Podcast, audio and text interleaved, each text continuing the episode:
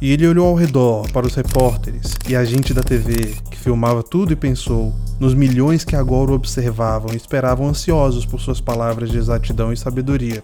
Leu então o título do primeiro caso que deveria julgar junto aos seus colegas.